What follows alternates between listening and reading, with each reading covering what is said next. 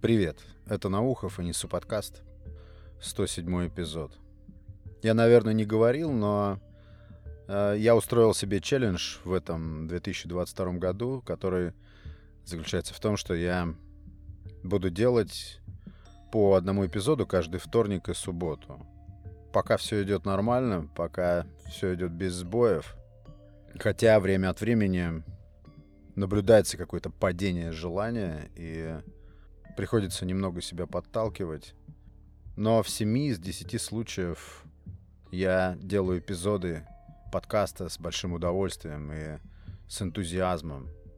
По крайней мере, список тем постоянно увеличивается, и у меня никогда нет проблем с тем, о чем говорить.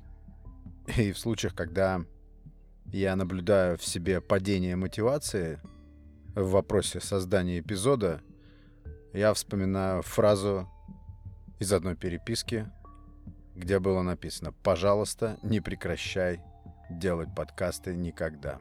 Я и сам это знаю, потому что процесс мне этот очень и очень нравится. Для чего я устроил этот челлендж? Ну, для того, чтобы потренировать себя в упорстве и в непрерывности. Прежде всего. Тренировка самодисциплины. Тренировка постоянства – Плюс мне нравится общение, которое у меня возникает со слушателями. Это, как я уже говорил в предыдущих эпизодах, какая-то совершенно неведомая для меня новая эмоция. Мне это нравится беспредельно. Однажды я решил написать книгу. Я не знаю, как так сложилось и как у кого с этим дело обстоит. Я большой фанат своего 16-летнего возраста даже не 17, а именно 16-летнего возраста. И в этой книге, я больше сейчас, конечно, не о книге хочу рассказать, а о процессе работы над ней. А в этой книге я всего лишь навсего хотел описать лето. Лето моего 16-летия, которое выпало на 1996 год. И так получилось, что это лето было очень круто насыщено событиями, событиями и романтическими, и трагическими. И все это было переплетено в какую-то совершенно дикую драму, которая до сих пор меня держит. И я просто решил все это изложить в текстовом файле. Я помню себе поставил цель. Я, конечно, подсмотрел у метров как все это делается, я поставил себе цель набирать по минимум по 300 слов в день, без выходных и праздников, то есть непрерывно. И в итоге получилось около 700 страниц, если не ошибаюсь, таких обычных А4. Это довольно нудная и тяжелая работа. И только иногда бывали дни, бывали моменты, когда я с удовольствием выполнял этот план, делал этот объем, и даже бывало, что я делал его в три раза больше. Вот при наличии какого-то всплеска энтузиазма или специфического настроения. Это было пять лет назад. Фишка в том, что здесь не суть была в том, чтобы написать книгу и что-то потом с этой историей сделать. Больше интересно находиться просто в процессе, внутри какого-то дела. Внутри какого-то каждодневного, пусть микропроцесса. Потому что ты просто думаешь в своей голове, варишь, а, чем продолжить, на чем завершился предыдущий кусок. Интересная такая мозговая работа творческая, которая неизбежно влияет на тебя, в других областях или направлениях твоей жизни, просто в быту или в работе. Это может и отвлекать, может помогать. Ну, то есть это просто прикольно, когда ты что-то делаешь постоянно и долго. Мне понравилась э, фраза в книге Брюне Браун, которая называется, по-моему, The Power of Vulnerability. Это мощь уязвимости. Очень интересная книга. Если вы сейчас находитесь в поиске, что почитать, эта книга прям очень аккуратно подойдет. А, и она там пишет такую простую рекомендацию, такой простой месседж, что очень важно делать что-то, что делает тебя живым. Не помню дословно цитату. Я присоединяюсь к ней полностью. И вот применительно к производству моих эпизодов, к моему подкасту, а, я себя ловлю на мысли, что этот процесс делает меня живым. Это главная причина, по которой я его делаю и буду продолжать делать. Меня извечно мучил один вопрос. Вот художник рисует картину. Для чего он ее рисует? По идее, художник рисует картину, то есть визуализирует образы, которые возникли в его воображении в виде рисунка или в виде картины. Для чего он это делает? Кому это нужно в первую очередь? Такой у меня вопрос всегда встает в голове. С одной стороны, художник может это делать для того, чтобы освободиться от этих образов, которые, возможно, мучают его или просто живут в нем, и он их хочет как бы выселить на полотно. С другой стороны, художник обязательно хочет, чтобы кто-то его картину увидел.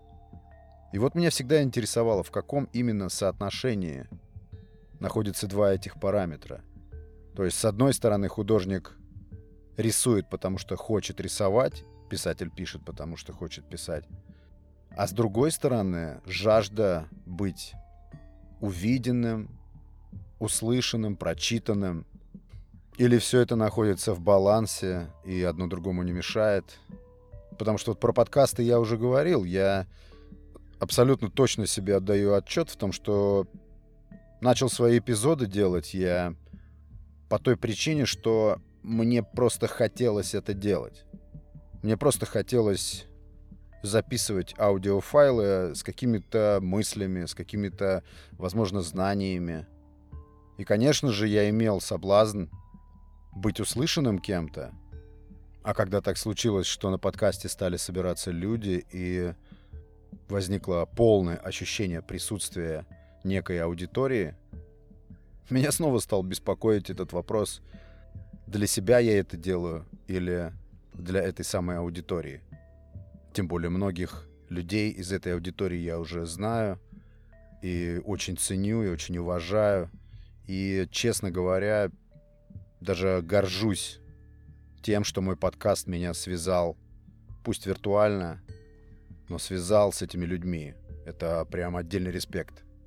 Уверен, те, о ком я говорю, понимают, о чем я. С одной стороны, если бы художник рисовал только для того, чтобы, как я люблю говорить, усмирить свой собственный зуд, то есть просто почесать, где чешется, то не было бы никаких картинных галерей, художники не выставлялись бы, не было бы выставок. Но художники выставляются, значит, художнику требуется внимание со стороны потребителей его творчества, значит, это необходимо для него. Иначе бы он просто рисовал и складывал в кладовке свои картины, которые бы там пылились, сам время от времени доставал бы их, просматривал. Но нет, картины выставляются в галереях, чтобы привлечь людей. Один очень близкий мне человек считает, что если человек счастлив и находится в чем-то очень похожем на гармонию по жизни, он никогда не станет выставлять на показ в соцсетях, как это счастье выглядит, каково оно.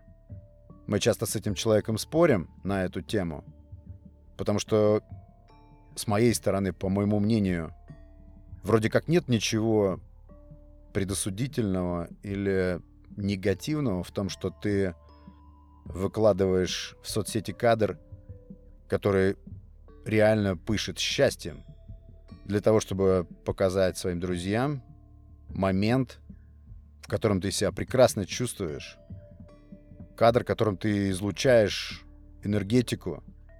И с противоположной стороны, почему возникает этот спор?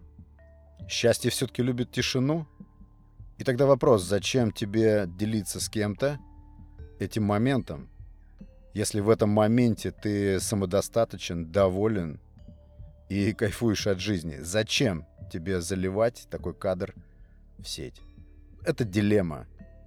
Это дилемма. Это просто вопрос мнения. Но нечто рациональное есть и в моем подходе, и в подходе того человека, с которым я на эту тему спорю. Правда есть и тут, и там. Но возвращаясь к постоянному деланию чего-либо, ежедневному или еженедельному, вот эта леди по имени Брюне Браун сказала совершенно четко, совершенно точно и ясно, что делать это стоит лишь потому, что это дает ощущение того, что ты живой. А это ощущение, по-видимому, достигается тем, что ты просто находишься в каком-то процессе непрерывном. Имеешь перед собой какое-то обязательство. Причем неважно это спорт, искусство, хобби, что угодно. И я думаю, что нет смысла делать подкаст, делать эпизоды, если его никто не слушает. Поэтому, да, я определяюсь прямо здесь и сейчас, что буду делать подкаст в соотношении 50 на 50. Наполовину потому, что мне это нужно для того, чтобы чувствовать себя живым. И наполовину для уважаемой мной аудитории энергичных и прогрессивных людей. Сегодня я хочу рассказать небольшую историю. Это небольшой такой штрих, экскурс в воспоминания из детства. И все это, опять же, из области житейской психологии, бытовой психологии, простой и ясной, и о той связи, которая неизбежно существует, стабильно существует между тем, что с нами происходило в детстве, и тем, что с нами происходит сейчас. Самое, я скажу, поганое, самое неприятное — что лично мне было заложено в моем детском периоде развития, это резкая боязнь отвержения, быть отверженным. Меня это всегда пугало. Быть отверженным, изгнанным. Это я сейчас узнал. И причем не так давно, что это, оказывается, генетическая наша память, которая настроена так, чтобы мы обязательно держались племени. Команды, племени, группы, шайки, банды, неважно. А иначе погибель. И вот один случай из детства. Сейчас уже холодным, сухим анализом я понимаю, насколько это повлияло на меня. Однажды мне объявили бойкот. Я до сих пор неспокойно себя чувствую, когда слышу это слово. Оно прям впечаталось мне в память очень и очень надежно. Как что-то... Как что-то ужасное. Мне тогда было, наверное, лет 10-11, и я не помню, что такого натворил. Может быть, что-нибудь и натворил. И родители объявили мне бойкот. Это был прям тотальный бойкот. Со мной никто не разговаривал. Вообще не шел ни на какие контакты. Я помню, искал коммуникации хоть с кем-нибудь тогда из взрослых, но это был такой единый общий сговор. Таким образом, родители решили меня проучить. Страх, трепет и глубокое чувство вины. Расчет мира взрослых был породить во мне именно вот этот набор эмоций. Сейчас я это понимаю. И все так и случилось. Я метался в отчаянии, помню. Такое отчаянное опустошение у меня возникло. Паническое даже, наверное. Я тогда еще не понимал, что есть простейшие техники, которые усмиряют это чувство в, в течение 10 минут. Но мне это было неизвестно. Все внутри меня буквально кричало «Верните меня снова к себе, примите меня обратно». Типа расколдуйтесь, хватит э, держать меня в таком состоянии. Я все понял, все усвоил. Возьмите меня обратно к себе. Это было какое-то прям щемящее и очень-очень глубокое чувство. Я его очень хорошо запомнил. Ты изгнан, ты изгой. Вот почувствуй, каково это, когда ты никому не нужен. Это очень сильная манипуляция. Если вы родители или будете родителями, никогда не пользуйтесь этой манипуляцией. Это стрёмный, подлый и несправедливый ход.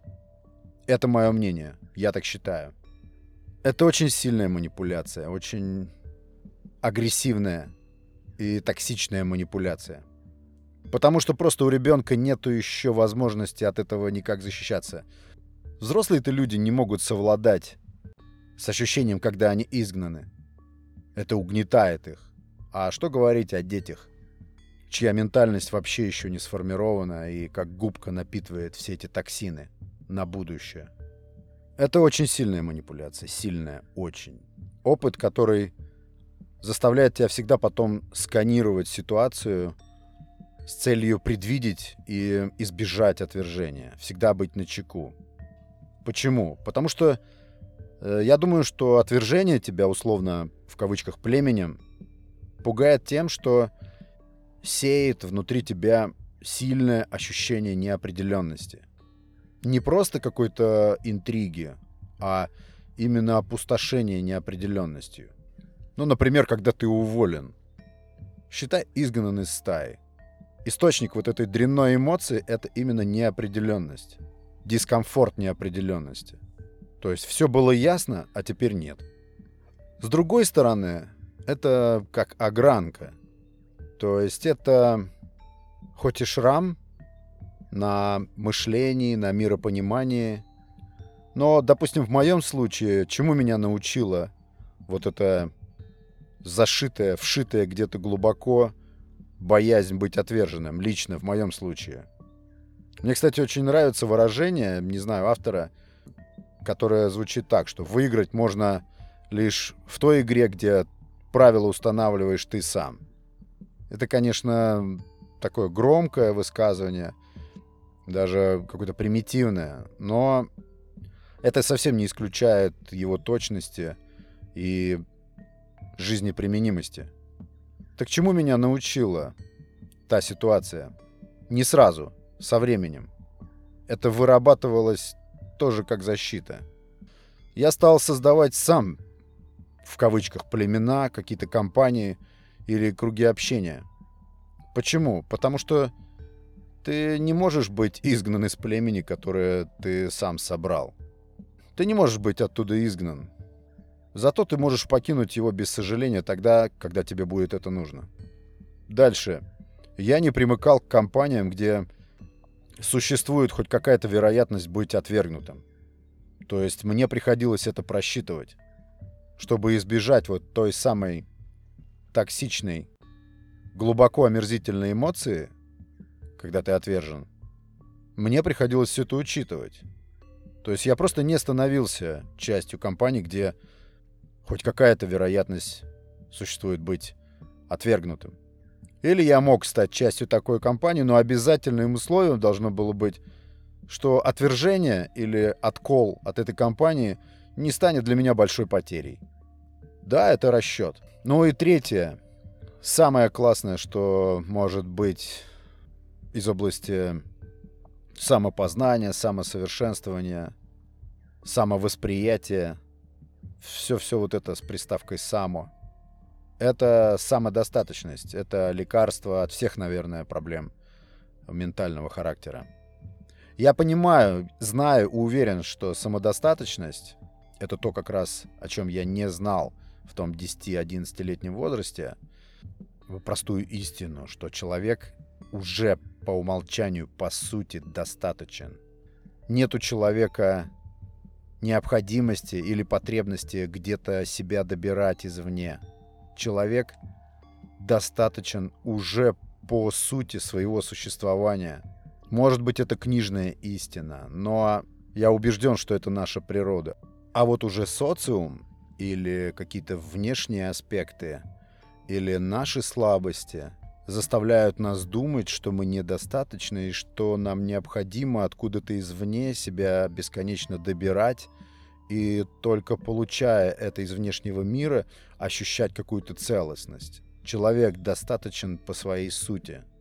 И если такого представления о себе у вас нет, то его нужно обязательно взращивать в себе и развивать. Это опять же мое мнение. Да, я понимаю, я оговорюсь. Самодостаточность — это призрачное понятие. Почему призрачное?